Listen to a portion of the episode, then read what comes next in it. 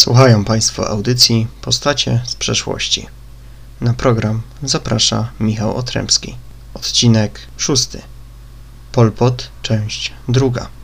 Dzisiaj bez zbędnych ceregieli od razu przechodzimy do tematu odcinka. Jeżeli ktoś z Was nie słyszał pierwszej części, to zostawiam link w opisie tego odcinka.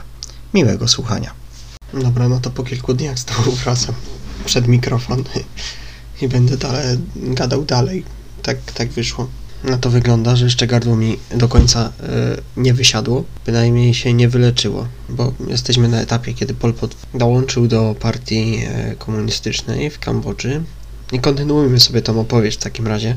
Jesteśmy na dobrej drodze, bo to już piąta strona notatek z dziesięciu, więc mam nadzieję, że teraz to może skończę nawet gadać, e, bo nie chciałbym tutaj za długo, mam już godzinę 10 materiału. E, więc jeśli chodzi o Polpota, to był on osobą zaangażowaną w to, co się dzieje w partii i e, przyciągał e, uwagę tych, którzy byli w tej partii już na wyższych stanowiskach. Tych, którzy się już czegoś dorobili, czymś się odznaczyli.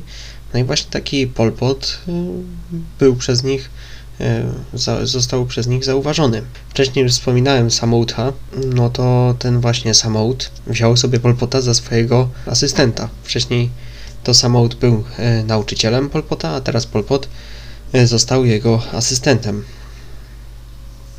No i sobie Polpot przebywa w tej bazie w Wiedminhu, gdzie go wysłali. Po powrocie e, pracował oczywiście dla partii komunistycznej i pisał do gazety E, która nazywała się Samaki, co na polski oznacza Solidarność. Mniej więcej w tym samym czasie Solot Sor zaczął używać pseudonimu Pol. I niczym znany pewnie wszystkim dziennikarz sportowy Michał Pol, e, charakterystyczny we wszechmiar, e, pewnie każdy kojarzy. W 1955 roku Solot podjął pracę nauczyciela i uczył naraz kilku przedmiotów, w tym geografii i historii a są to przedmioty, które interesowały za młodu m.in. znanego kwarlistę, na które algorytmy są tak wyczulone, że jego nazwiska nie wymawiam, nawet w przypadku konieczności. E, w tym samym roku e, w Kambodży odbywały się pierwsze wybory i wygrał je książę Sihanouk, e, który będąc u władzy królewskiej abdykował na rzecz swojego ojca, żeby ten miał władzę, a następnie zdobył władzę następnie zdobył, zdo- a następnie założył partię polityczną, a wdarł się do polityki, mając już pewnego rodzaju poparcie i zdobył władzę, wygrywając po prostu wybory w Kambodży.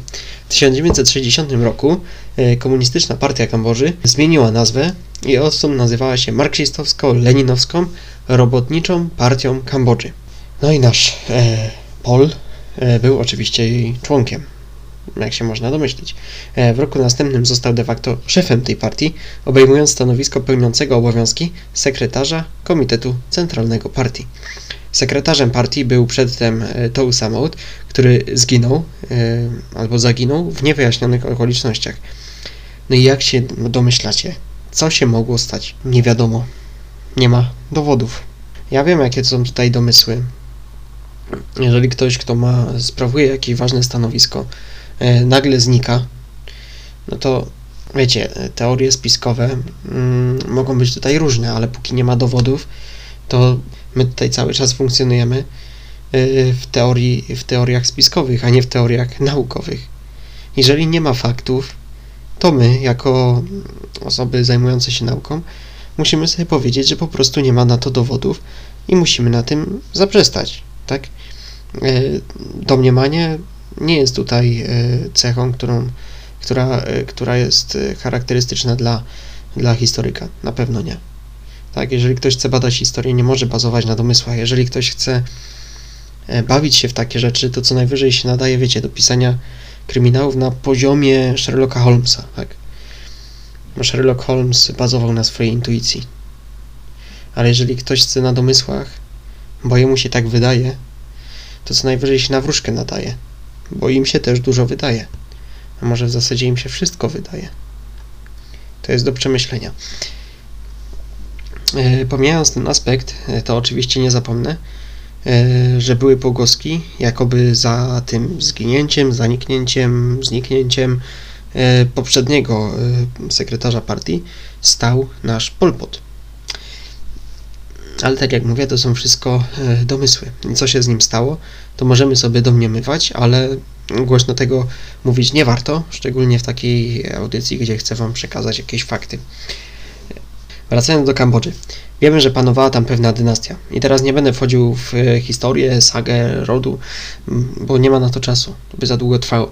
Chcę prowadzić postać panującego wcześniej, a mowa tu o latach 60. ubiegłego stulecia, księcia Sihanoka, czyli o tym, o którym przed chwilą wspominałem, że wygrał wybory.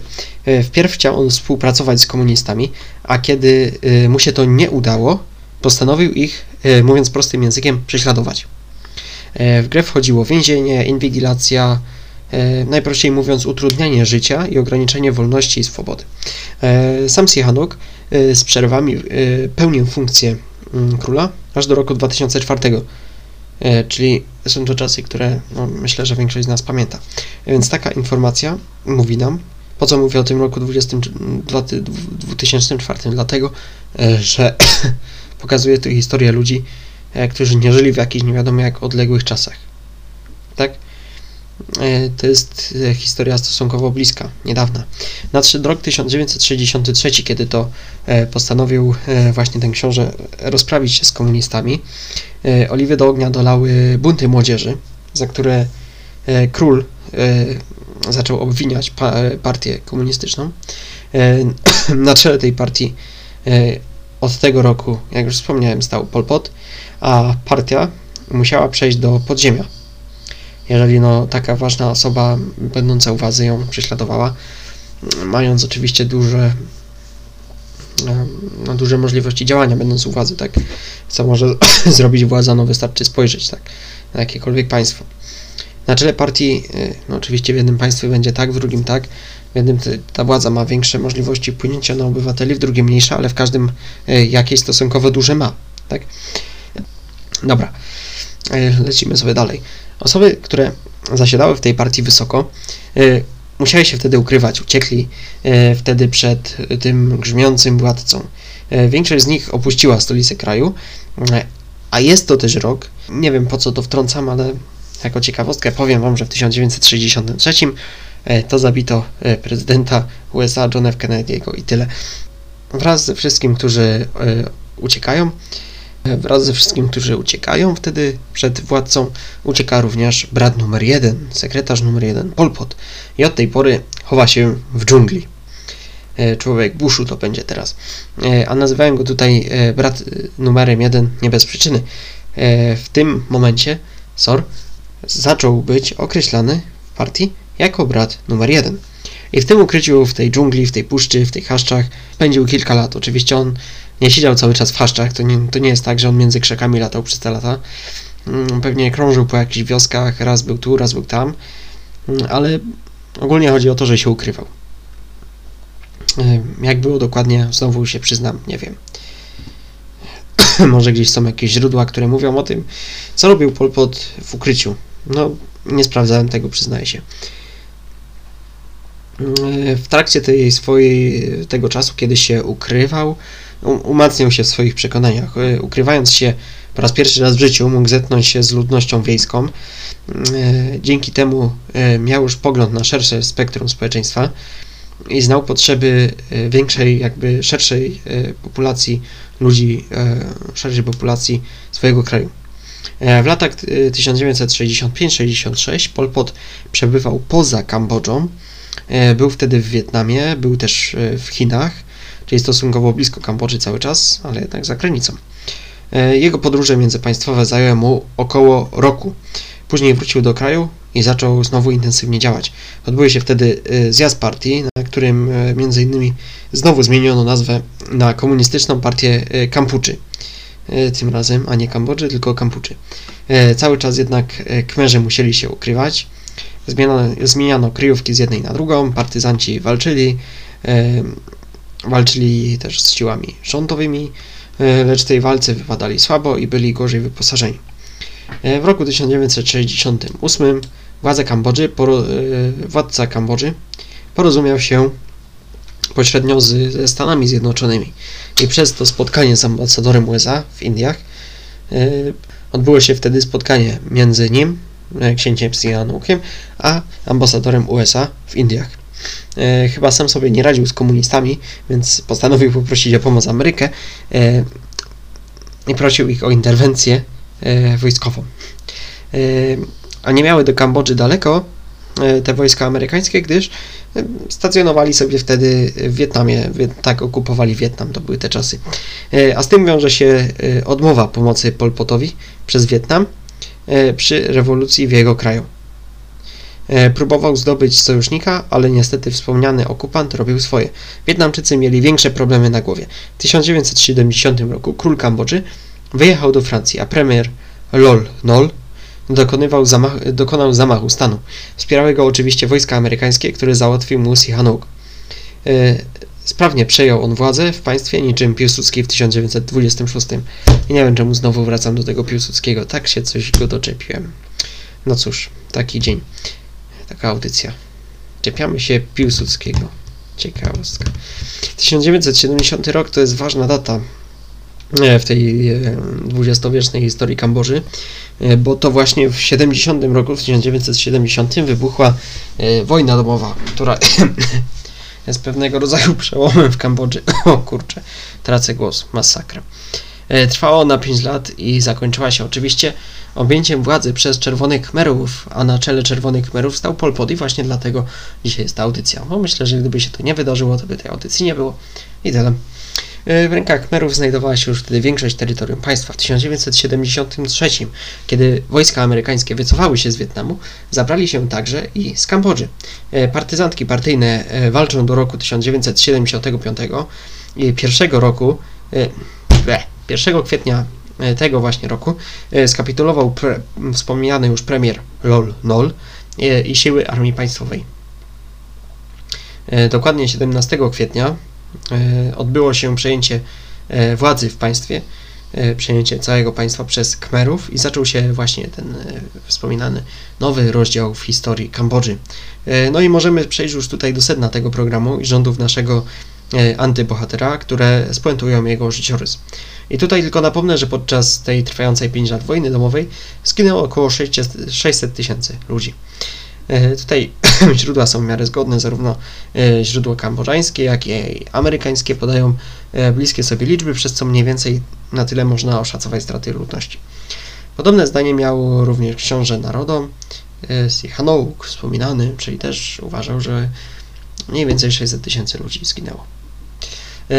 Co się okazuje, główną przyczyną strat były tu bombardowania prowadzone przez siły powietrzne USA. I oni sobie wzięli na cel zniszczenie kwatery głównej Wietkongu oraz ścieżki Ho Chi Minh Ha, dostarczającej broń z północnego Wietnamu w w okolice Saigonu. W rzeczywistości ta baza tajna znajdowała się na terenie południowego Wietnamu. Taką informację znalazłem w przypisach książki, którą czytałem, przygotowując się do tej audycji. Czy, czytałem, przeglądałem. Y, jest to książka Marka Śliwińskiego pod tytułem Zbrodnia, kłamstwo, amnezja. Rewolucja Czerwonych Khmerów w Kambodży. E, taki jest tytuł tej książki, możecie ją sobie wyszukać. Ja oczywiście zostawię w źródłach, zostawię Wam e, bibliografię w, w opisie. Więc jeżeli Was cokolwiek zainteresowało, to zachęcam do tych książek. Może na koniec coś o nich opowiem. Więc wrzucę Wam fajne, fajny opis, tam będą wszystkie książki, e, plus te wszystkie linki do tych rzeczy, o których Wam wcześniej opowiadałem. Po dojściu do władzy mm, w Kambodży Pol Pot zmienił nazwę państwa na Demokratyczna Kampucza i ogłosił się jej premierem. Śmieszne w tym wszystkim jest to, że po pierwsze ludzie w Kambodży w ogóle nie mieli pojęcia kim jest Pol Pot, bo ten pseudonim był y, nowy, ja o nim tam wspominałem, że on tam go zaczął gdzieś używać, ale on nie był jeszcze popularny. Y, jakby się dalej określał Sarem, y, Sorem, tak się, jakby się dalej określał Sorem, to może szersza publika by go poznała, natomiast jako Pol Pot to w ogóle nie wiedzieli kim on jest. E, po następne uważano, że Kieł Sampan stoi na czele państwa. Oj, jeszcze dużo czasu upłynie, zanim świadomość ludzi się zmieni. E, pierwszą rzeczą, e, która, którą komuniści zrobili, było wprowadzenie ewakuacji ludności stolicy i innych miast prowincjonalnych. E, w stolicy nigdy nie było zapasów żywności dla tak dużej liczby osób, dlatego trzeba je było pognać na pole, e, gdzie mogli coś sobie uhodować. Tak zamierzono rozprawić się z tym problemem. Spowodowało to wzrost, e, spory wzrost produkcji ryżu, a skoro był spory wzrost, to spowodował on nagle spore nadwyżki w zapasach tego ryżu. To pozwoliło na eksport tego produktu. W radiu Phnom można było usłyszeć kraj jest jedną wielką fabryką. Uchodźcy mniej pozytywnie nazywali kraj obozem koncentracyjnym. Przymusowa ewakuacja na wieś oraz praca po kilkanaście godzin na dobę było dla ludzi męczarnią. Tym bardziej, że nie było od tego wyjątku. Wszyscy musieli wszyscy byli zagonieni do pracy. E, ludzie chorzy, niepełnosprawni, wszyscy musieli pracować. E, drugą kluczową sprawą było e, zlikwidowanie zdrajców, o czym zaraz opowiem. Kto tak naprawdę był u władzy, bo może to warto wyjaśnić. Istniała, jak wiemy, już komunistyczna partia Kampuczy aktualnie. Piszemy to z dużych liter, to nazwa własna jak PPS i znowu wracam do Piłsudskiego, przepraszam. E, funkcjonowała pewna tajna organizacja w ramach tej partii, która nazywała się Ang Karleu. E, w tej organizacji władza należała do triumviratu. E, triumvirat, czyli władza jakby trzech osób, tak? Tak jak mieliśmy triumvirat w Rzymie, tak był na przykład pierwszy triumvirat, gdzie tam był Gneusz Pompejusz, Marek Krasus i Juliusz Cezar. Nie? I oni zawiązali między sobą triumvirat, że musieli, że żeby się cośkolwiek zmieniło w państwie, to wszyscy trzej się musieli na to zgodzić. Mniej więcej tak. Ale y, to tylko tak w ramach nawiązania o, o co w ogóle chodzi z triumviratem. I w skład tego e, kambodżańskiego triumviratu e, wchodzili Kieł Sampan, o którym już wspominałem, e, który był wcześniej ministrem w rządzie Sihanouk'a, czyli tego księcia, Ieng Sary, szwagier Polpota, no i nasz Polpot. Później dołączył jeszcze Ta Mok i więc triumviratu zrobił się. Quatuor Virat. Proste słowo. Quatuor 4 po łacinie, Quatuor Virat, czyli rządy czterech osób, tym razem. Rok 1975 został ogłoszony rokiem zero. Nie wiemy, czy proces masowej eksterminacji był przez Kmerów zaplanowany, czy też należy go określić jako działanie spontaniczne, motywowane chęcią zemsty. E, warto też nawiązać do ideologii Czerwonych Kmerów. E, przywołać tu myśli, które im przyświecały, ich wizje, ich zamiary. E, według Khmerów ważne było, aby uniezależnić Kambodżę od wpływów e, obcych państw, szczególnie e, grożących im Stanów Zjednoczonych. Plan był taki, aby pozyskiwać fundusze na rozwój kraju ze sprzedaży nadwyżek rolnych. Trzeba więc było systemowo rozwinąć tę gałąź gospodarki.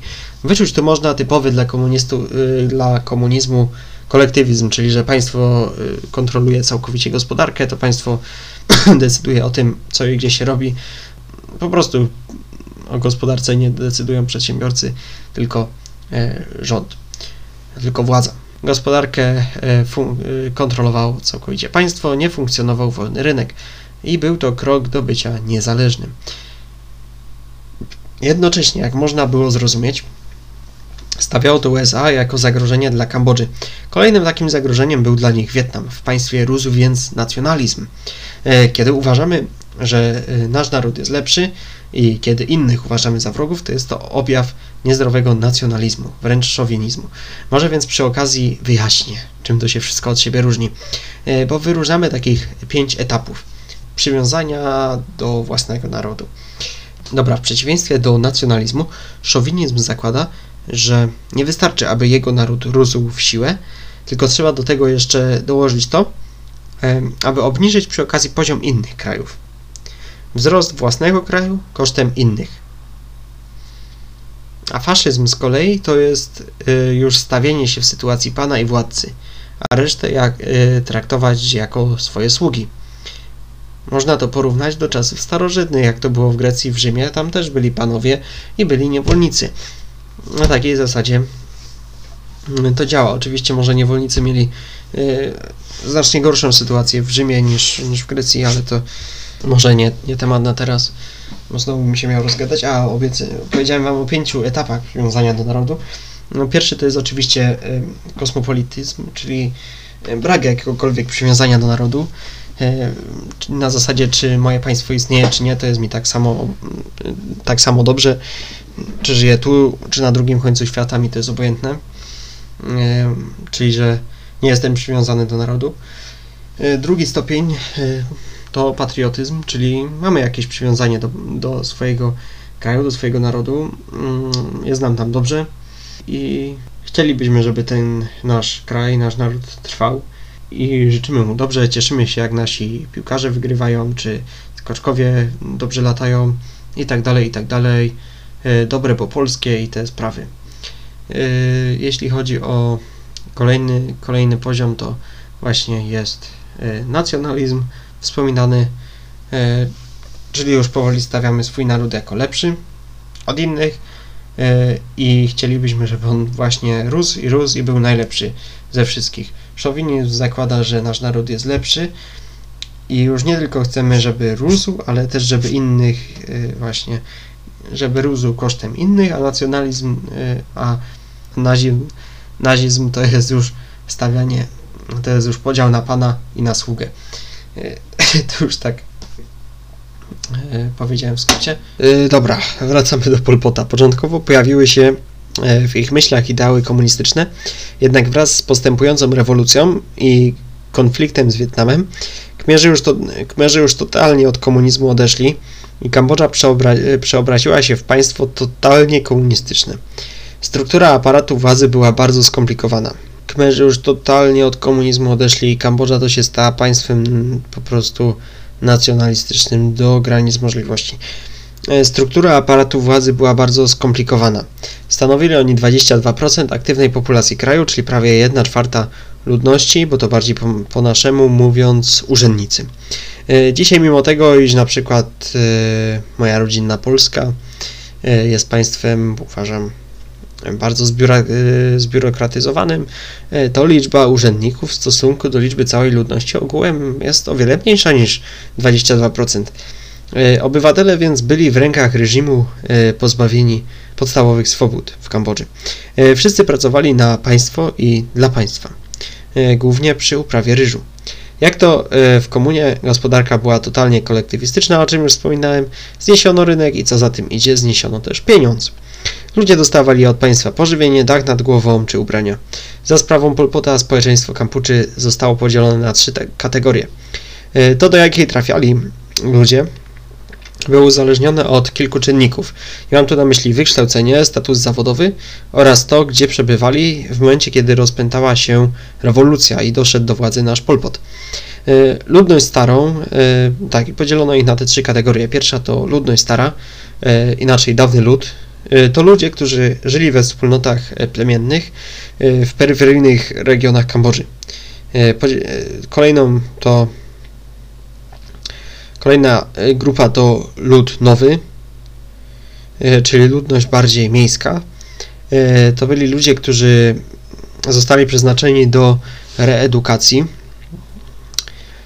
Była także trzecia kategoria, nazwijmy ją sobie wprost pod ludźmi, E, do których zaliczani, e, zaliczali się przedstawiciele wolnych zawodów, inteligencja, e, którzy byli przeznaczeni do likwidacji, a także zdrajcy, czyli oficerowie, policjanci i wszyscy im podobni służący w byłej Republice Kmerskiej.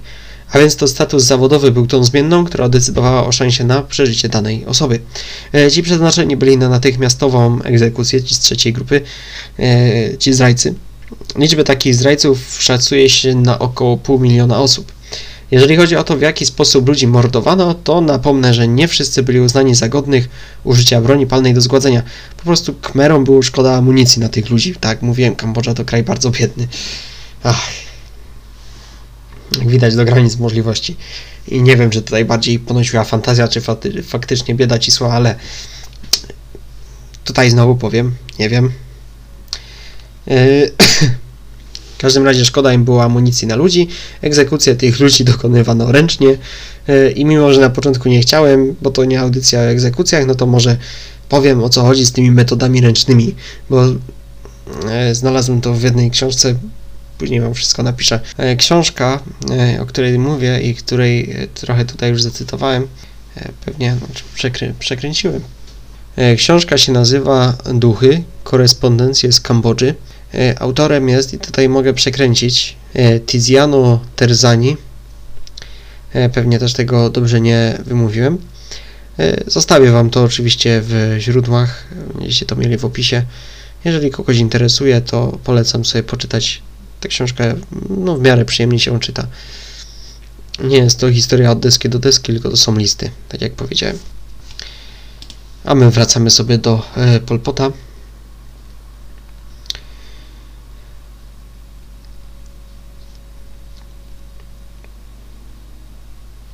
I właśnie w tej książce natknąłem właśnie się na te metody ręczne. E, I co to były za metody? E, do rzeczy, skazańców zabijano kijami, magnetami, duszono plastikowymi workami zawiązanymi e, na szyję, dzieci ćwiartowano lub rozbijano o drzewo. Więc nie tylko średniowiecze pozostawiło nam wiele nietypowych metod egzekucji i pewnie nikogo nie zdziwi, jak powiem o dokonywanych regularnie egzekucjach za nieposłuszeństwo i za niewypełnianie rozkazów. Powodowało to, że cała ludność żyła w ciągłym strachu przed taką sytuacją, aż ktoś znajdzie powód, żeby ich zabić. Członków samej e, partii komunistycznej. E, fragment z radia Hanoi. I tutaj będzie z tej książki, e, o której przed chwilą wspomniałem, Duchy korespondencji z Kambodży. Ich zbrodnie są straszliwe. Przywódcy z Phnom Penh skierowali swoje karabiny przeciwko towarzyszom broni, którzy własną krwią przyczynili się do zwycięstwa kambodżańskiego narodu. W kwietniu 1975 roku uczynili z młodych Kambodżan średniowiecznych ranów, którzy obcinają głowy, podrzynają gardła, wyrywają wątroby, rozpruwają brzuchy wietnamskim dzieciom, kobietom i starcom. Mam nadzieję, że pamiętacie o tym, że Pol Pot od początku wprowadził kraj w stan konfliktu z Wietnamem. Chiny były po stronie Kambodży i nie robiły problemu z tego, co się tam dzieje. Y, sprawnie ukrywały zbrodnie Khmerów. Chiny jednak nie mogły militarnie włączyć się do tego konfliktu, bo gdyby zaatakowali Wietnam, zostaliby y, skontrowani przed ZSRR. Y, niemniej jednak w 1978 roku Wietnamczycy wjechali czołgami w Kambodżę, przełamali wszystkie fronty, E, i do nich teraz należała inicjatywa. Kambodża była w bardzo złym stanie, znalazła się na straconej pozycji. E, nie zależało Wietnamczykom, aby szybko zająć to państwo. Chcieli wybić jak najwięcej Khmerów. E, myśleli, że wojsko Polpota podda się szybko, ci jednak nie ustępowali. Z czasem zaczęli nawoływać do przejścia na ich stronę i do wspólnej walki z reżimem. Ze względu na zdolność do pracy Kambodżan podzielono na ludzi w pełni sił i nie w pełni sił. Tych uznanych za zdolnych do pracy podzielono na zamężnych i żonatych, e, zamężnych czy żonatych, którzy pracowali blisko miejsca zamieszkania i na osoby stanu wolnego, e, których wykorzystywano na szerszym terytorium. E, jak to się ma do tego wszystkiego? Pomysł na tworzenie społeczeństwa równego, bezklasowego, który przecież w tezach komunistów jest tak głęboko zakorzeniony. Tak się tworzy państwo bezklasowe? No nie. Przykład tego, że komunizm w takiej formie, w jakiej powstał, nigdy jeszcze nigdzie nie funkcjonował. Zawsze dochodzi do przekrętów tej idei. Okres dyktatury Polpota do Chin eksporto, y, okres dyktatury Polpota. Y, do Chin eksportowano bardzo duże ilości ryżu, na które Kambodżanie pracowali. Innym towarem eksportowanym były na przykład skóry krokodyli, y, które na farmie w Siem Reap karmiono ludzkim mięsem. E, warto myślę jeszcze wtrącić jedną ważną informację, e, mianowicie, że zdecydowana większość osób, które były blisko władzy, elity, osoby piastujące najwyższe stanowiska, mające wpływ na rządy w państwie, przed rewolucją byli nauczycielami. A co nam to mówi? Ano to, że jako nauczyciele wiedzieli w jaki sposób wpłynąć na młodych ludzi, znali już techniki manipulacji. Już na początku swoich rządów Pol Pot postanowił wejść w konflikt z Wietnamem. Nie bez przyczyny nie pałał do nich sympatią, e, mógł mieć do nich e, uraz, e, za sprawę Ameryki postanowił napaść na Phuoc, czyli największą wyspę Wietnamu, e, znajdującą się w Zatoce Tajlandzkiej, ponieważ uważał, że ona należy do Kambodży. Następnie khmerska armia należa, e, najechała na jeszcze jedną wysepkę, a w odpowiedzi na to Wietnam najpierw wygonił Kambodżan ze swojego terytorium, a następnie sam zajął kilka wysp należących do Kampuczy. W kolejnych latach e, obie strony nawzajem się najeżdżały. E, jak jedna atakowała, to druga odpowiadała. I tak w kółko. W 1978 roku Wietnamczycy dorzucili regularne bombardowanie terytoriów wrogiego państwa, e, co wywołało tam ogrom zniszczeń. Wydarzeniem, o którym warto teraz wspomnieć, było utworzone, utworzenie Zjednoczonego Frontu Ocalenia Narodowego Kambodży, na którego czelu, czele stał Heng e, Samrin, który jako dowódca tego ugrupowania e, doprowadzi do upadku reżimu Pol Pota. W kwietniu 1978 roku wybuchło powstanie przeciw temu dyktatorowi. Oddział powstańców wspierany był przez Wietnam. Sytuacja kraju była bardzo podobna do tej z e, 1975 roku, z tym, że na miejscu partyzantki kmerskiej wtedy teraz byli Wietnamczycy, a czerwoni kmerzy stali na miejscu rządu republikańskiego, który wcześniej obalili. E, Powstanie osiągnęło zamierzony skutek i dokładnie dnia 7 stycznia 1979 roku reżim polpotowski został obalony. No właśnie, co nam zostało po reżimie Polpota? Jaki jest bilans jego rządów? E, Zanim opowiem o wynikach, e, jakie tutaj wykręcił, przytoczę jeszcze jedną wypowiedź z Polpota. E, Z września 1977 roku. Jest nas 8 milionów i nie mamy powodów, by zmniejszać tą liczbę. Otóż w wyniku jego tyranii jest nas 8 milionów i nie mamy powodów, by zmniejszać tą liczbę. Tak powiedział Pol Pot. E, Otóż we wyniku jego tyranii e, życie straciło ponad 2 miliony ludności Kambodży. To są tylko szacunki, ale te liczby, choćby niedokładne, to oddają przynajmniej skalę e, tego, co zrobił Pol Pot. Jeśli chodzi o liczbę ludności w Kambodży, to tutaj nie ma zbyt dużo źródeł, a już tym bardziej z okresów rządów brata numer jeden. Dlaczego? E, No bo w trakcie jego panowania to tam za bardzo żadni dziennikarze ani nikt nie mógł wjeżdżać. Ten kraj był e, zamknięty na jakieś odwiedziny z zewnątrz, a wewnątrz, no wiecie, no jak to było. Kontrolowało wszystko państwo i w ogóle te sprawy. E, W 1962, czyli na długo przed e, jeszcze rządami Pol Pota, ponad 13 lat, sp- mm, był dokonany spis ludności.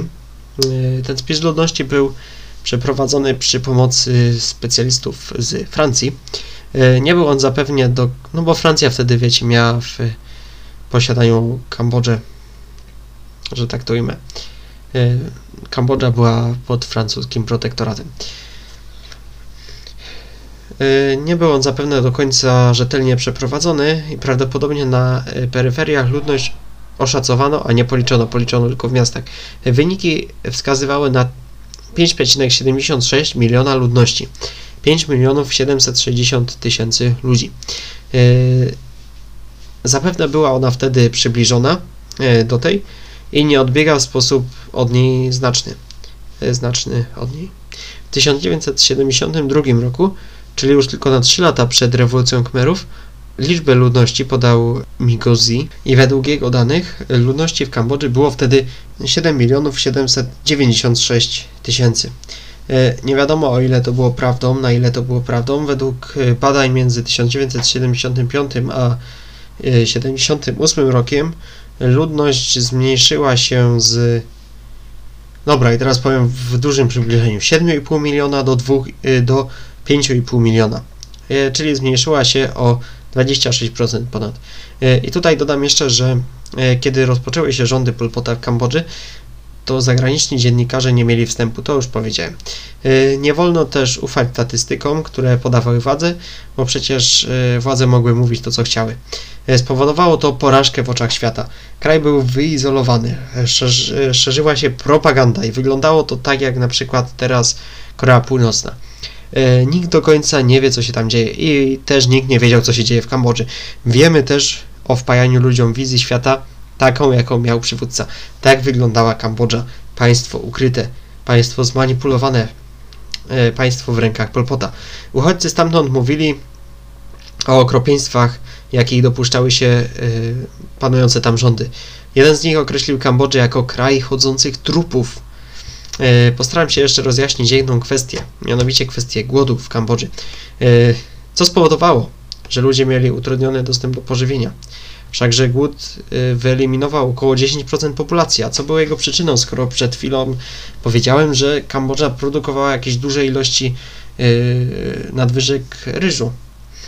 Y, Kambodża przed wojną domową i przed terrorem khmerskim produkowała naprawdę ogromne ilości ryżu.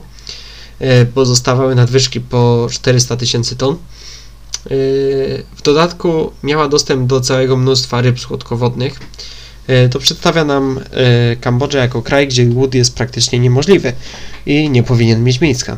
Dodatkowo paradoksalnym zjawiskiem było to, że w czasie rządów Fulpota mnóstwo ludzi zostało wygnanych z miast i przymuszonych do pracy na roli.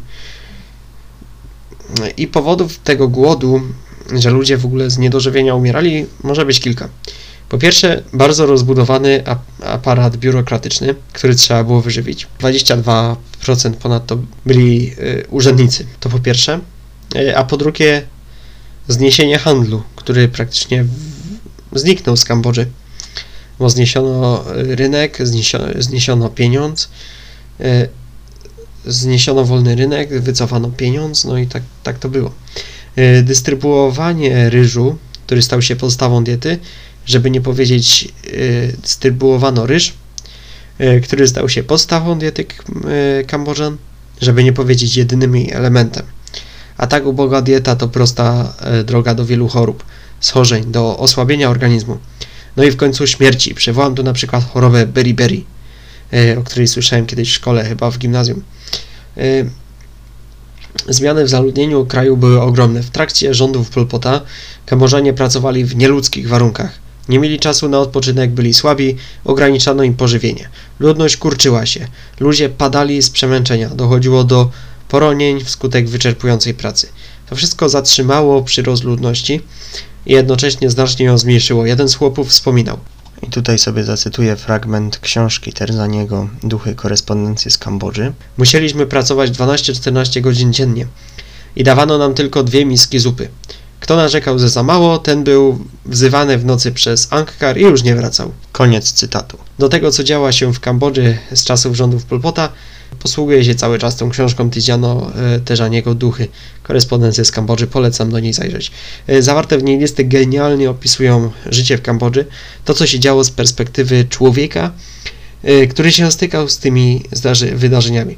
Zawarte w niej listy, artykuły z gazet oddają częściowo to, co ludzie przeżywali, stykając się z reżimem. Po strąceniu ze stołka Pol Pot y, razem z Khmerami y, uciekli znów do dżungli. Był on chroniony przez Tajów, a także wspierany przez Stany Zjednoczone, które to trwały w konflikcie z Wietnamem, który to właśnie po Kambodży buszował. Dla, swojego, dla swoich interesów USA finansowało działania partyzantki Polpota, a także prowadzili oni działania propagandowe mające na celu wybielić zbrodnie czerwonych Khmerów. W mediach zaniżono liczbę y, ofiar y, reżimu, a także uznano ich reprezentantów y, w ONZ. W 1985 roku, a także uznano jakby reprezentantów czerwonych Khmerów za reprezentację Kambodży w ONZ. W 1985 roku czerwoni Khmerzy zostali wyrzuceni z Kambodży. Udali się wtedy do wspomnianej już Tajlandii i wtedy Pol Pot ogłosił przejście na polityczną emeryturę. Nie był to jednak jego koniec, y, te ogłaszanie było robione pod publiczkę. W, 1800, y, w 1989 roku Wietnamczycy wycofali się z Kambodży, no i Tajlandia postawiła odesłać Khmerów z powrotem do siebie. Y, zaczęli stopniowo likwidować kmerskie bazy na terytorium Tajlandii. W 1991 roku Kmerzy dogadali się z rządem Kambodży i mogli już wrócić do kraju. Zobowiązali się do rozbrojenia. E, wspólnie z rządem uzgodnili wolne wybory i odbyły się one w 1993 roku. Kmerzy osiągnęli w nich niezadowalający wynik i nie uznali go. Zaczęli się awanturować z rządem i rozpoczęli nową wojnę domową. E, podczas niej dochodziło do licznych czystek etnicznych, szczególnie na ludności wietnamskiej. W 1997 roku Pol Pot postanowił pozbyć się swojego towarzysza. Zalecił on zabójstwo Son Sena, yy, którego znał jeszcze od czasów studiów w Paryżu. No i wreszcie przyszedł czas na Pol Pota. W tym samym już wspomnianym 1997 roku Khmerzy postawili urządzić proces yy, Pol Potowi. Na ich czele stanął Tamok. To był jego pseudonim, który oznaczał e, dziadek Mok. E, był on wcześniej czołowym politykiem reżimu khmerskiego, jednym z pierwszych sympatyków Polpota. E, urządzono więc pokazowy proces dla niego, dla tego dyktatora. E, wyrok padł e, i karą był dożywotni areszt domowy dla tego krwawego dyktatora. Po kilku miesiącach więzienia zmarł. Oficjalnie zmarł z przyczyn naturalnych, e, nieoficjalnie popełniając samobójstwo ponieważ y, obawiał się procesu sądowego. Widać więc tutaj y, powiązanie z nazistami, bo tam y, też wielu uniknęło kary popełniając samobójstwo. Oni się zabijali cyjankiem, a co się stało z Polpotem, to w sumie nikt nie wie, ale również może chciał uniknąć procesu, chciał uniknąć wymierzenia, wymierzenia kary, więc po prostu się zabił. Tak być może było, a może nie. Tego nie wiemy. Znowu trzeba powiedzieć, czego nie wiemy. Prawdopodobnie tak skończył bohater dzisiejszego odcinka. Po jego e, śmierci ciało skremowano i pochowano w grobie na niczyjej ziemi poza cmentarzem. Tam też znajduje się jego grób, ale istnieje teoria, jakoby jego prochy zostały rozsypane nad jeziorem e, Tonle Sap. I to tyle. E, tyle by było. E, niezależnie od tego, czy Polpota pogrzebali, czy może spalili, a prochy gdzieś rozsypali no to Polpota już nie ma. E, moi drodzy, pozwolę sobie jeszcze teraz na zakończeniu na e, dwa słowa ojca prowadzącego. E, mianowicie, jak można zauważyć, przeskoczył nam rok e, od czasu e, publikacji pierwszej części, którą e, puściłem jeszcze przed świętami. No, w planach było puszczenie mm, obu w zeszłym roku, jednak postanowiłem końcówkę roku poświęcić na E, wypoczynek, byłem na urlopie, e, no i też postanowiłem nie angażować się w żadną pracę. Niech ten tydzień był wolny, no to był wolny. Jeśli chodzi o to, no po nowym roku miałem też troszkę obowiązków, które wymagały szybszej reakcji niż ta audycja, więc niestety znowu się to troszkę przesunęło e, i dopiero w tym tygodniu miałem trochę więcej luzu, więc to wziąłem, dzisiaj poucinałem i mogę śmiało już to puścić w przyzwoitej wersji. Przede wszystkim dziękuję Wam za wysłanie tej audycji. E, dziękuję wszystkim, którzy słuchali pierwszej części. Jeżeli ktoś z Was jej nie słucham, to odsyłam. E, co dalej? Dziękuję wszystkim, którzy słuchali jakiejkolwiek moich e, starszych odcinków. Jeżeli ktoś nie słyszał, to też zachęcam. Może one były gorsze jakościowo, no ale przynajmniej można zobaczyć, jak to kiedyś wyglądało i na tej podstawie, nie wiem, mieć nadzieję na to, że Kolejny odcinek jeszcze będzie przynajmniej o tyle lepszy, co ten od poprzednich. Będę się starał po prostu robić coraz lepiej, a myślę, że systematyczna praca to jest jeden z takich e, fundamentów po to, żeby to miało jakikolwiek sens, po to, żeby to się mogło rozwijać i po to, żeby to rzeczywiście była e, jakościowo dobra produkcja, której e, no dobrze się słucha i która przede wszystkim też jest przydatna. Więc do tego dążmy. E, na koniec jeszcze przypomnę o tym, żeby podzielić się tym e, programem e, ze znajomymi, z, każdy, z każdą osobą, która, którą to może zainteresować, powiedzieć o tej audycji, przesłać linka. Proszę też o dzielenie się swoimi opiniami w komentarzu, czy to przez jakąś wiadomość prywatną, maila, czy cokolwiek e, do mnie napisać jakieś uwagi, e, jakąś krytykę, jakiś komentarz. Bardzo do tego zachęcam. No i też do wystawiania ocen, jeżeli portal, w którym tego słuchacie, umożliwia takie oceny, na przykład dawanie jakichś gwiazdek, czy czegoś, czy jakichś łapek. Zachęcam do tego, żeby to po prostu ocenić. No i tyle. Budujmy tą społeczność. Niech nas tutaj przybywa. E, ja się będę starać e, robić coraz to lepsze odcinki, e, a Wy postarajcie się po prostu udostępniać to i dzięki temu będziemy tutaj przyciągać więcej osób, będziemy tworzyć większą społeczność, no i będziemy po prostu mieli dobry produkt, dobrą audycję historyczną e, w polskim internecie, a może w przyszłości zagranicznym. E, Do tego dążmy, e, rośnijmy w siłę. E, No to co? E, Życzę Wam wszystkiego dobrego e, w tym nowym roku, który się rozpoczął. Pamiętajcie o tym, że to nie rok ma być lepszy, a człowiek ma się stawać lepszy. I z tą myślą już Was zostawiam.